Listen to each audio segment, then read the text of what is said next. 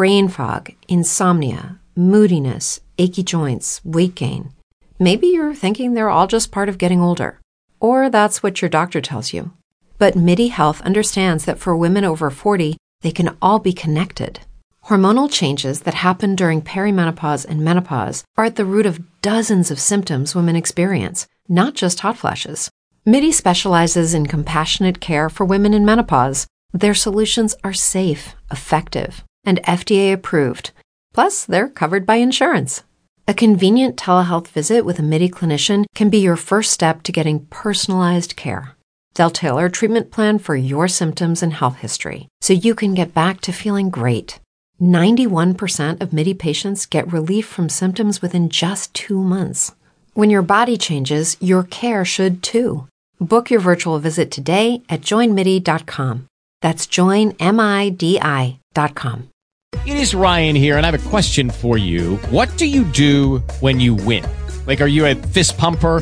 a woohooer, a hand clapper, a high fiver. I kind of like the high five, but if you want to hone in on those winning moves, check out Chumba Casino. At ChumbaCasino.com, choose from hundreds of social casino style games for your chance to redeem serious cash prizes. There are new game releases weekly, plus free daily bonuses. So don't wait. Start having the most fun ever at ChumbaCasino.com. No purchase necessary. VGW. Void were prohibited by law. See terms and conditions. 18 plus. Man, but man over the beasts and hence the righteous men in primitive times were made shepherds of cattle rather than kings of men, God intending thus to teach us what the relative position of the creatures is, and what the desert of sin.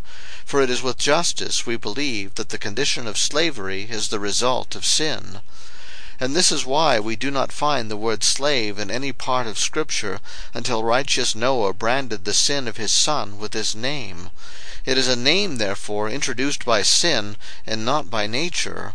The origin of the Latin word for slave is supposed to be found in the circumstance that those who by the law of war were liable to be killed were sometimes preserved by their victors, and were hence called servants.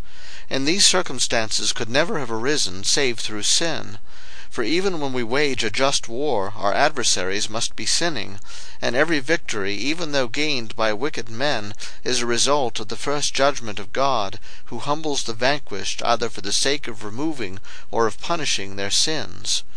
Witness that man of God, Daniel, who, when he was in captivity, confessed to God his own sins and the sins of his people, and declares with pious grief that these were the cause of the captivity.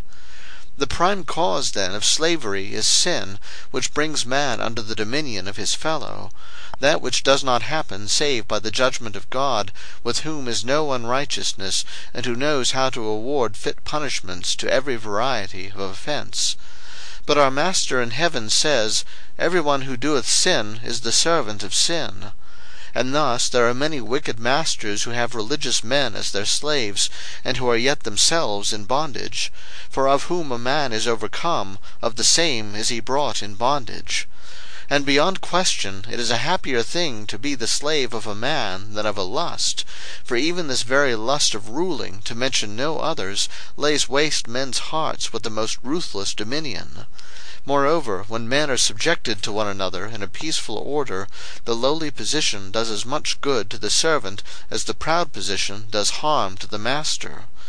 But by nature, as God first created us, no one is the slave either of man or of sin.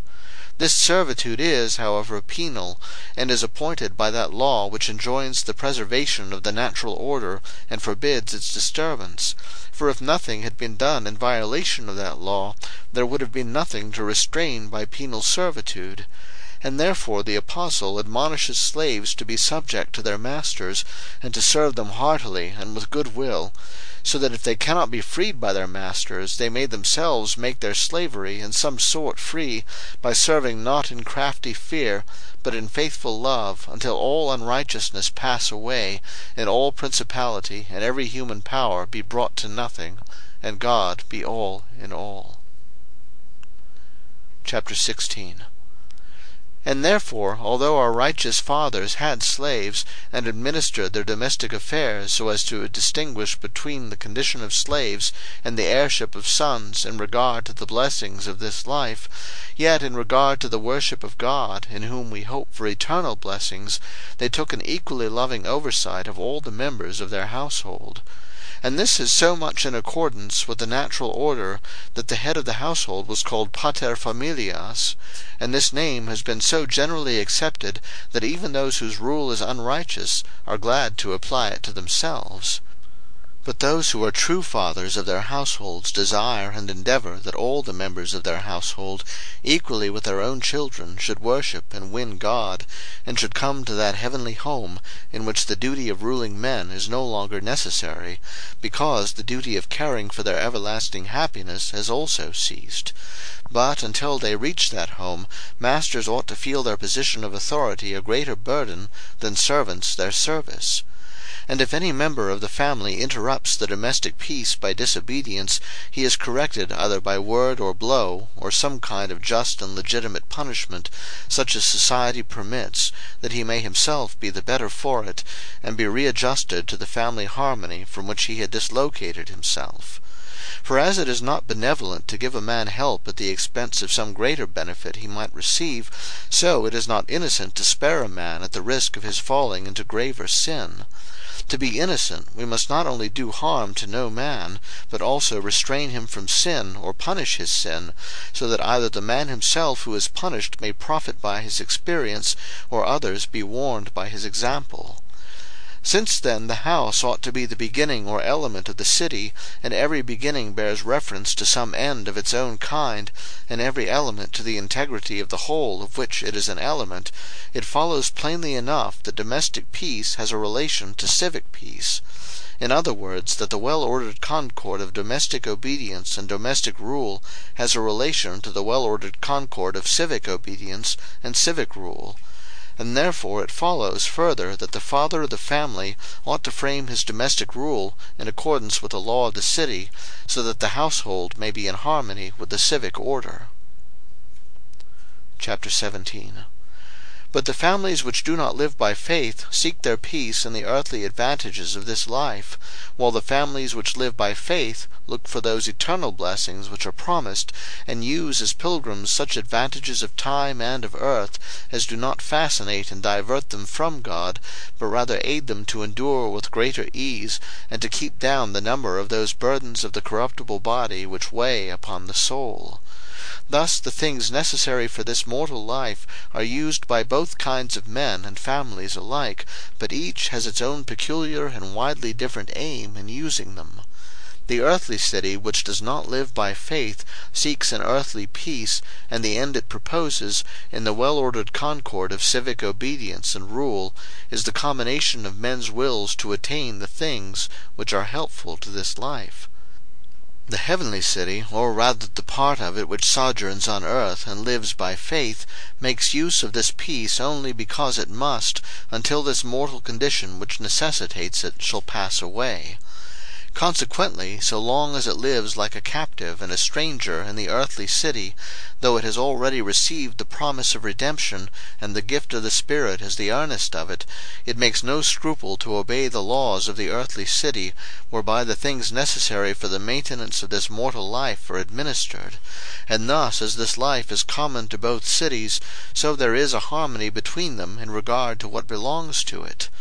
But as the earthly city has had some philosophers whose doctrine is condemned by the divine teaching, and who, being deceived either by their own conjectures or by demons, supposed that many gods must be invited to take an interest in human affairs, and assign to each a separate function and a separate department to one the body, to another the soul, and in the body itself, to one the head, to another the neck, and each of the other members to one of the gods; and in like manner in the soul, to one god the natural capacity was assigned, to another education, to another anger, to another lust; and so the various affairs of life were assigned. Cattle to one, corn to another, wine to another, oil to another, the woods to another, money to another, navigation to another, wars and victories to another, marriages to another, births and fecundity to another, and other things to other gods; and as the celestial city, on the other hand, knew that one God only was to be worshipped, and that to him alone was due that service which the Greeks call latreia, and which can be given only to a God, it has come to pass that the two cities could not have common laws of religion, and that the heavenly city has been compelled in this matter to dissent, and to become obnoxious to those who think differently, and to stand the brunt of their anger and hatred and persecutions, except in so far as the minds of their enemies have been alarmed by the multitude of the Christians, and quelled by the manifest protection of God accorded to them. This heavenly city, then, while it sojourns on earth, calls citizens out of all nations, and gathers together a society of pilgrims of all languages, not scrupling about diversities in the manners, laws, and institutions whereby earthly peace is secured and maintained, but recognizing that however various these are, they all tend to one and the same end of earthly peace.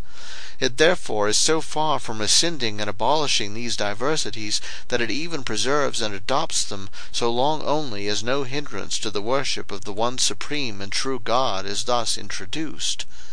Even the heavenly city, therefore, while in its state of pilgrimage, avails itself of the peace of earth, and, so far as it can without injuring faith and godliness, desires and maintains a common agreement among men regarding the acquisition of the necessaries of life, and makes this earthly peace bear upon the peace of heaven. For this alone can be truly called and esteemed the peace of the reasonable creatures, consisting as it does in the perfectly ordered and harmonious enjoyment of God, and of one another in God.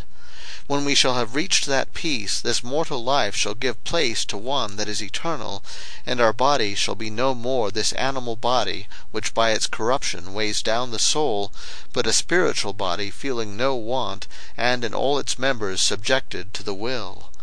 In its pilgrim state the heavenly city possesses this peace by faith, and by this faith it lives righteously when it refers to the attainment of that peace every good action towards God and man, for the life of the city is a social life. Chapter 18 As regards the uncertainty about everything which Varro alleges to be the differentiating characteristic of the new academy, the city of God thoroughly detests such doubt as madness. Regarding matters which it apprehends by the mind and reason, it has most absolute certainty, although its knowledge is limited because of the corruptible body pressing down the mind; for, as the Apostle says, we know in part. It believes also the evidence of the Lucky Land Casino asking people what's the weirdest place you've gotten lucky? Lucky? In line at the deli, I guess? Aha, in my dentist's office. More than once, actually. Do I have to say? Yes, you do. In the car before my kids' PTA meeting. Really? Yes. Excuse me, what's the weirdest place you've gotten lucky? I never win and tell. Well, there you have it. You can get lucky anywhere playing at LuckyLandSlots.com. Play for free right now. Are you feeling lucky? No purchase necessary. Void where prohibited by law. 18 plus. Terms and conditions apply. See website for details.